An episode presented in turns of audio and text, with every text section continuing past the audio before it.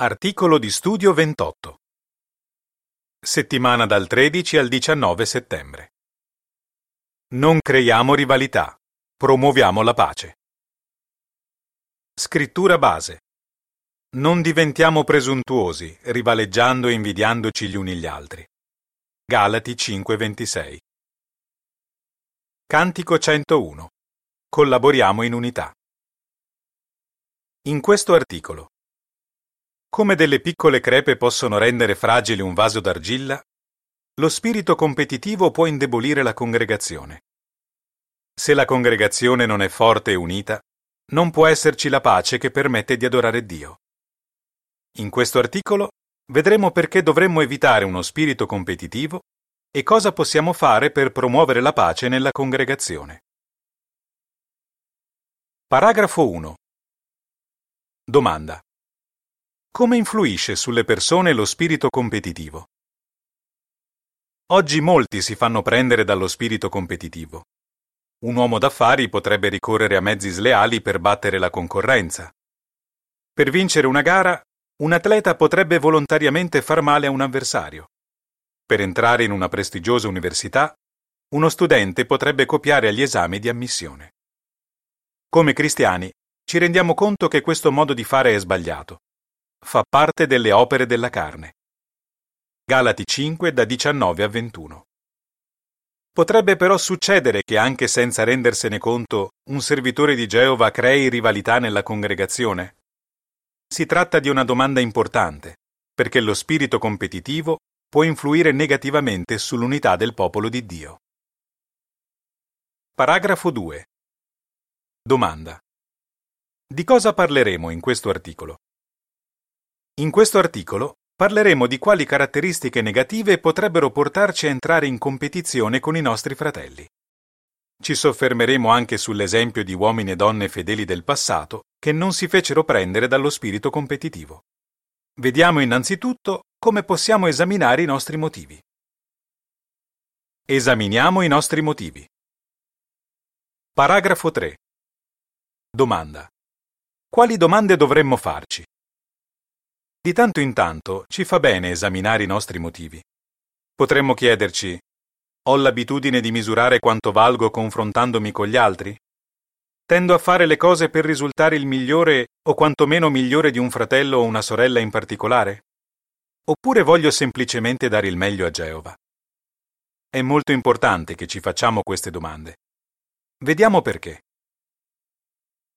Paragrafo 4. Domanda. Come dice Galati 6, 3 e 4. Perché dovremmo evitare di paragonarci con gli altri? La Bibbia ci incoraggia a non paragonarci con gli altri. Galati 6, 3 e 4 dice Se infatti qualcuno pensa di essere qualcosa quando non è nulla, inganna se stesso. Piuttosto, ciascuno esamini il proprio operato, e allora troverà motivo di soddisfazione in se stesso e non nel paragonarsi con qualcun altro. Perché? Da un lato, se pensiamo di essere migliori di un altro fratello, potremmo diventare orgogliosi. Dall'altro, se pensiamo che gli altri siano sempre migliori di noi, potremmo scoraggiarci. Questi modi di pensare non rivelerebbero buon senso. Caterina, una sorella che vive in Grecia, ha detto Tendevo a paragonarmi con altri che sembravano più belli, più capaci nel servizio e più bravi nel farsi degli amici. E così mi sentivo inutile. Dobbiamo ricordare che Geova non ci ha attirato a sé perché siamo belli, bravi a parlare o perché piacciamo agli altri, ma perché vogliamo amarlo e ascoltare suo figlio. Paragrafo 5. Domanda. Cosa impariamo dal fratello Jan? Un'altra domanda che potremmo farci è sono conosciuto come uno che promuove la pace o mi ritrovo spesso a litigare? Pensiamo al caso di Yan, che vive in Corea del Sud e che un tempo, quando già serviva come anziano, vedeva come dei rivali alcuni fratelli che avevano privilegi di servizio. Yan spiega: Ero critico nei confronti di quei fratelli e spesso non ero d'accordo con quello che dicevano. Parlando delle conseguenze, Yan ammette: Il mio comportamento creava divisione tra i fratelli della congregazione. Alcuni suoi amici lo aiutarono a capire il problema. Jan fece i cambiamenti necessari e oggi è un bravo anziano. Se ci rendiamo conto di avere la tendenza a creare rivalità invece di promuovere la pace, dobbiamo agire subito. Stiamo alla larga dalla presunzione e dall'invidia. Paragrafo 6. Domanda. In base a Galati 5:26, quali caratteristiche negative portano ad avere uno spirito competitivo? Galati 5:26 dice: Non diventiamo presuntuosi, rivaleggiando e invidiandoci gli uni gli altri. Quali caratteristiche negative possono portare ad avere uno spirito competitivo? Una è la presunzione. Chi è presuntuoso è orgoglioso ed egoista. Un'altra caratteristica da evitare è l'invidia. Chi è invidioso non solo vuole avere quello che ha qualcun altro, ma vuole anche togliergli quello che ha. In effetti, l'invidia è una forma di odio. Senz'altro vogliamo evitare come la peste queste brutte caratteristiche. Paragrafo 7. Fate un esempio per spiegare i danni causati dalla presunzione e dall'invidia. La presunzione e l'invidia potrebbero essere paragonate a delle impurità presenti nel carburante di un aereo. Forse l'aereo riesce a decollare, ma quelle impurità possono ostruire il passaggio del carburante facendo perdere potenza al motore dell'aereo che poco prima di atterrare precipita. In modo simile, se qualcuno è motivato dalla presunzione e dall'invidia, potrebbe servire Geova per un po', ma alla fine crollerà. Smetterà di servire Geova e farà del male a se stesso e agli altri. Ma allora come si può stare alla larga dalla presunzione e dall'invidia? Paragrafo 8. Domanda. Come possiamo combattere la presunzione? Possiamo combattere la presunzione tenendo presente il consiglio che l'Apostolo Paolo diede ai Filippesi.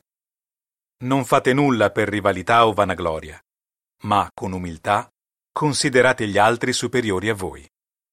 Filippesi 2:3 Se consideriamo gli altri in questo modo, non entreremo in competizione con chi potrebbe avere più capacità di noi. Anzi, saremo felici per lui o per lei. Questo vale in modo particolare se la persona in questione usa i suoi doni per dare gloria a Geova. A sua volta, chi ha questi doni, se segue il consiglio dell'Apostolo Paolo, si concentrerà sulle qualità degli altri. Così tutti promuoveremo la pace e l'unità nella congregazione. Paragrafo 9. Domanda. Come possiamo lottare contro la tendenza a essere invidiosi? Possiamo lottare contro la tendenza all'invidia coltivando la modestia, cioè essendo consapevoli dei nostri limiti. Se siamo modesti, non cercheremo di dimostrare che siamo più capaci di tutti gli altri. Anzi, cercheremo di imparare da chi è più capace di noi. Ad esempio, se un fratello della congregazione è molto bravo a pronunciare discorsi pubblici, potremmo chiedergli come si prepara. Se una sorella è un'ottima cuoca, potremmo chiederle dei suggerimenti su come migliorare in cucina. E se un ragazzo fa fatica a fare amicizia, potrebbe chiedere consiglio a qualcuno che è bravo a farsi degli amici. In questo modo possiamo evitare di essere invidiosi e migliorare le nostre capacità. Impariamo dagli esempi del passato. Paragrafo 10. Domanda. Quale problema affrontò Gedeone? Pensiamo all'episodio che coinvolse Gedeone, della tribù di Manasse, e gli uomini della tribù di Efraim. Grazie al sostegno di Geova, Gedeone e i suoi 300 uomini avevano riportato una vittoria schiacciante per la quale avrebbero potuto inorgoglirsi. Gli uomini di Efraim andarono da Gedeone non per congratularsi, ma per litigare con lui. A quanto pare, il loro orgoglio era stato ferito perché inizialmente Gedeone non li aveva invitati a unirsi alla battaglia contro i nemici di Dio. Erano così concentrati sul proteggere l'onore della loro tribù che non riuscivano a vedere le cose da una prospettiva più ampia. Gedeone aveva appena contribuito a onorare il nome di Geova e a proteggere il suo popolo. Paragrafo 11. Domanda. Cosa disse Gedeone agli uomini di Efraim? Con umiltà, Gedeone disse agli uomini di Efraim, Cosa ho fatto io in confronto a voi? Poi fece loro un esempio specifico di come Geova li aveva benedetti. A quel punto si calmarono. Giudici 8, 2 e 3. Gedeone fu disposto a mettere da parte l'orgoglio per mantenere la pace nel popolo di Dio. Paragrafo 12. Domanda. Cosa impariamo dall'esempio degli Efraimiti e da quello di Gedeone? Cosa possiamo imparare da questo episodio? Dall'esempio degli Efraimiti impariamo che non dovremmo essere concentrati più sul difendere il nostro onore che sull'onorare Geova. I capi famiglie e gli anziani possono imparare qualcosa di utile da Gedeone. Se qualcuno è rimasto male per qualcosa che abbiamo fatto, dovremmo cercare di vedere le cose dal suo punto di vista possiamo lodarlo per qualcosa di buono che ha fatto.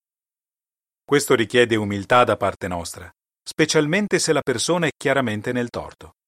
Ma la pace è molto più importante delle nostre ragioni. Didascalia dell'immagine relativa ai paragrafi da 10 a 12. Dato che era umile, Gedeone mantenne la pace con gli Efraimiti. Paragrafo 13. Domanda. Quale problema affrontò Anna e come lo superò?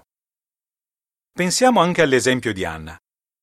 Era sposata con Elcana, un levita che le voleva molto bene. Elcana però aveva anche un'altra moglie, Peninna. Lui amava Anna più di Peninna. Comunque, Peninna aveva figli, mentre Anna non ne aveva. A motivo di questo, Peninna la mortificava continuamente deridendola.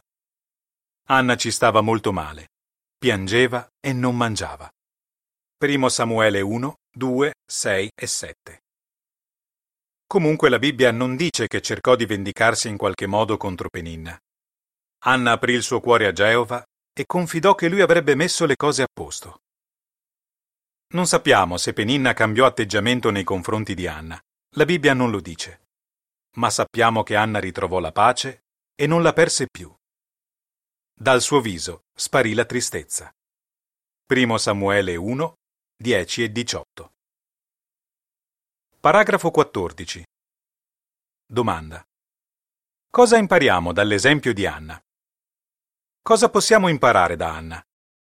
Se in qualche modo qualcuno cerca di entrare in competizione con noi, ricordiamo che possiamo decidere come gestire la situazione. Non siamo obbligati a farci coinvolgere. Invece di rendere male per male, cerchiamo di fare pace con quella persona. Anche se lei non cambia atteggiamento, noi avremo mantenuto la pace. Didascalia dell'immagine relativa ai paragrafi 13 e 14. Dato che confidava nel fatto che Geova avrebbe messo le cose a posto, Anna ritrovò la pace. Paragrafo 15. Domanda. Cosa avevano in comune Apollo e Paolo?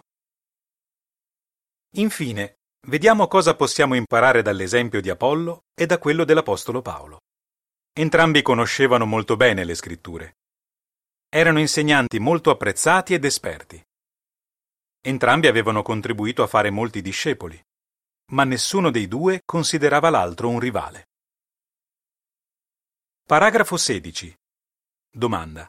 Quali caratteristiche aveva Apollo? Apollo era nativo di Alessandria un centro culturale del primo secolo.